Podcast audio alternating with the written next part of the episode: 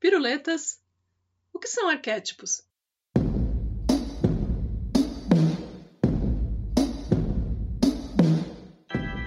Se você tá cansado de ouvir todo mundo falar de arquétipos pra lá e pra cá, nos livros, nos podcasts e ficar boiando, ou então dependendo do contexto achar que você entendeu para depois achar que não era bem isso e ficar aí cheio de dúvida, pois muito que bem. Eu sou a Nanda Mida e eu vou explicar para você, mas afinal de contas, o que são arquétipos? Ainda que você não tenha a menor ideia do que isso quer dizer, com certeza eles estão presentes na sua vida.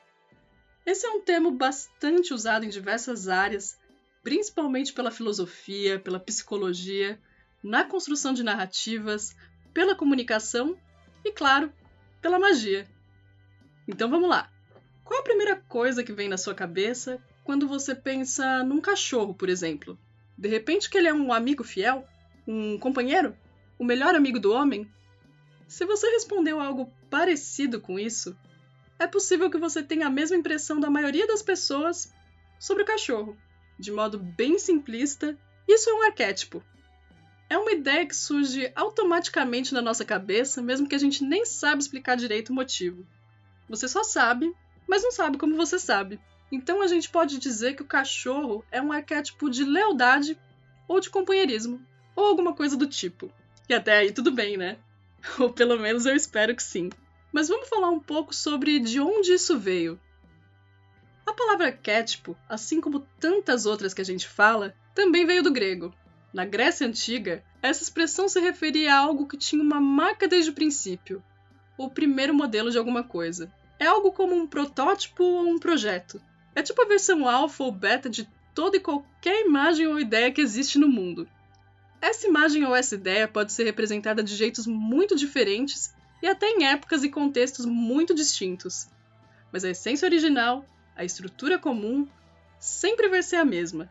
Esse conceito chamado de hipótese arquetípica veio lá do platonismo. Platão acreditava que todas as coisas que existem no mundo têm uma forma primordial ou uma estrutura ideal em algum lugar, para ele, existia um universo onde tudo era permanente e é lá que moravam essas ideias originais. E assim, tudo que a gente percebe e sente no nosso mundo seria só uma reprodução das formas que existem nesse universo de Platão, nessa esfera superior onde todos os modelos são perfeitos.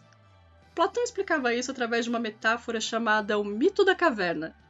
De acordo com essa perspectiva, os arquétipos seriam moldes colocados em frente ao fogo e tudo que a gente pode ver é só a sombra deles projetadas através desse fogo na parede da nossa caverna. É como se alguém fizesse aquela brincadeira da sombra das mãos na frente de uma vela, imitando um pombo na parede, mas nesse caso você não pode ver a mão, só a sombra refletida na parede. E a sombra é só a representação da pomba. Essa alegoria explica que, por causa da percepção humana, que é limitada, a gente nunca vai ter contato original com essas formas a gente só tem acesso às representações delas. Como no exemplo que eu dei lá no começo. O cachorro não é a lealdade, mas pode representar o arquétipo da lealdade pra gente. No diálogo de Parmênides, que foi escrito por Platão, Sócrates chamava essas ideias primordiais de paradigmas, que também é outra palavra que a gente usa muito no contexto magístico. Aqui no Magicando a gente já falou sobre paradigmas no Piruletas número 2 e no artigo Paradigmas Mágicos escrito pelo Frater Optimus, e eu espero que o Andrei coloque todos esses links aí embaixo se não for pedir demais, né? A real é que esse pensamento acabou influenciando muitas outras áreas de conhecimento, e uma delas foi a psicologia analítica do Jung. Carl Gustav Jung foi um psiquiatra e psicoterapeuta suíço do século XX.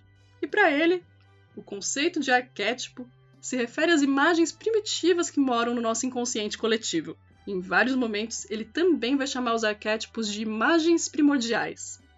Para Jung, essas imagens surgem a partir de uma mesma experiência vivida por pessoas diferentes, em épocas diferentes, repetidas muitas e muitas vezes ao longo da história, até que essa ideia fique cravada não só na cabeça de uma, mas da grande maioria das pessoas. E assim, uma ideia está originalmente tão cravada há tanto tempo no inconsciente coletivo que ela pode significar a mesma coisa até para quem tem culturas muito diferentes. Jung usava a análise dos arquétipos como uma maneira de compreender melhor a mente humana, e nesse caso, ele estudava as manifestações inconscientes desses arquétipos. Um exemplo disso, que talvez seja o mais conhecido, é a análise dos sonhos. para a psicologia analítica, quando a gente presta atenção nas imagens primordiais que vêm do inconsciente, a gente está também estudando o comportamento humano. Pois é, Jung ainda vai mais longe e estende isso para os padrões de comportamento. É como se cada pessoa já nascesse com um passado mental, uma herança arquetípica que veio dos ancestrais. E para a abordagem dele, essa herança comportamental influencia toda a nossa vida. É tipo uma estrutura que já vem pronta e a gente só vai preenchendo com as nossas experiências ao longo da vida. E é claro que essa é uma parada muito mais complexa e muito mais cheia de desdobramentos, mas a gente não vai se aprofundar sobre isso aqui. Além de tudo isso, Jung notou que os arquétipos do inconsciente coletivo também estão presentes nas narrativas, e aí ele vai destacar os mitos e os contos de fada como exemplo. Enquanto ele trabalhava, ele percebeu que conteúdos encontrados nos sonhos, nos delírios, nas pinturas, nos desenhos dos pacientes traziam motivos originados em culturas antigas. E ele achou isso muito curioso, porque a maioria desses pacientes não tinha conhecimento prévio nenhum sobre esses mitos. Ou seja, os pacientes estavam contando a sua própria história de forma simbólica através de arquétipos da antiguidade. Para compreender tudo isso, Jung teve que se virar e meter pesquisa sobre vários mitos e várias culturas antigas. E foi nessa pesquisa que ele descobriu modelos arquetípicos como a ausência da mãe, a morte do velho rei, presença da bruxa e a famigerada jornada do herói que a gente tanto fala na magia e na ficção, principalmente quando a gente vai falar de tarô. A jornada do herói, que também pode ser chamada de monomito, foi um conceito que apareceu pela primeira vez no livro do autor Joseph Campbell. Ela basicamente fala sobre a aparição de figuras arquetípicas que se repetem na mitologia de diversos povos ao redor do mundo. E é essa estrutura que vai pautar o que vai acontecer na jornada, que é enfrentada por deuses ou por heróis, ou mesmo outras figuras que representem o mesmo papel. Você pode saber mais sobre isso no episódio 51 do Magicando, A Jornada do Mago. Tendo dito tudo isso, você vai me perguntar: mas Ananda, só na jornada do herói que a gente pode falar de arquétipos na magia? E a resposta é não. Partindo do pressuposto de que um arquétipo nada mais é que um modelo, um padrão que pode ser transmitido através de outros objetos, quando eu digo objeto, eu quero dizer qualquer tipo de linguagem ou qualquer tipo de símbolo, isso pode abranger muitas coisas. Por exemplo, a gente pode dizer que divindades e entidades são representações arquetípicas. Se o arquétipo do amor representa a ideia primordial, o modelo básico do que o amor é, ele pode ser representado por diferentes divindades sem perder a essência original. Para os gregos, o amor era representado por Afrodite e Eros. Na cosmogonia iorubá, o amor é personificado por Oxum. Para os nórdicos, Freya. Para os romanos, o Cupido ou Vênus. E assim por diante. Todos esses deuses vêm de contextos muito diferentes, com estética e comportamento diferente, mas na essência, todos eles trazem o arquétipo do amor. E aqui eu tô falando especificamente do amor no sentido romântico mesmo, não o amor que você tem pelos seus pais. Para dar um exemplo mais concreto na magia, quando a gente pensa em um ritual, do mais simples até o mais elaborado, a gente está construindo uma conexão entre os arquétipos que a gente precisa e os nossos objetivos. Se por acaso eu precisar de dinheiro, é esperado que eu trabalhe com qualquer entidade, divindade ou até um servidor que seja representação de um arquétipo de dinheiro. Ou então eu posso trabalhar com uma figura que represente a fartura ou a boa sorte. Se, por exemplo, eu quero fazer um ritual de apaziguamento, não é interessante para mim trabalhar com Ogum, com Marte ou com Ares, que são a personificação do arquétipo da guerra. Agora, se você quiser botar para fuder no sentido bélico da coisa, talvez essa seja a galerinha certa para você. Outro exemplo simples é a criação de servidores. Se, por exemplo, eu quisesse trabalhar uma questão que envolvesse maternidade fosse criar um servidor para isso, eu não ia colocar nele elementos que remetem a uma figura arquetípica do pai. Provavelmente eu ia acrescentar elementos e características no meu servidor que remetessem à figura arquetípica da mãe. Talvez algo que representasse a fertilidade, a nutrição ou o cuidado. Outras figuras que podem ser trabalhadas são os quatro elementos. Quando Jung dividiu os tipos de personalidade, ele associou a cada tipo os elementos alquímicos, que no caso são terra, água, fogo e ar.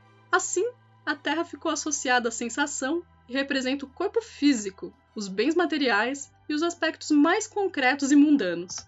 A água foi associada aos sentimentos e representa as emoções, as relações ao outro e a empatia. O fogo foi ligado à intuição e representa a criatividade, a imaginação e a impulsividade. E finalmente o ar, que foi associado ao pensamento e representa a lógica, a razão e a comunicação.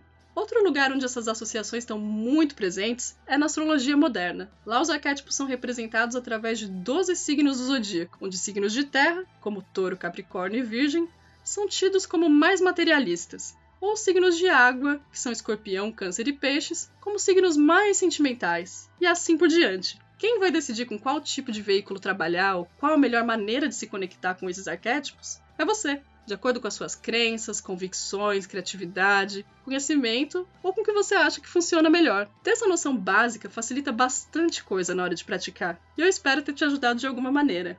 É claro que existem muitos outros exemplos e aplicações, mas esse aqui foi só um geralzão sobre o que são arquétipos e obrigado por me ouvir até aqui. Qualquer dúvida, sugestão ou crítica pode ser feita aqui nos comentários desse episódio. Um beijo, se cuida e a gente se vê por aí!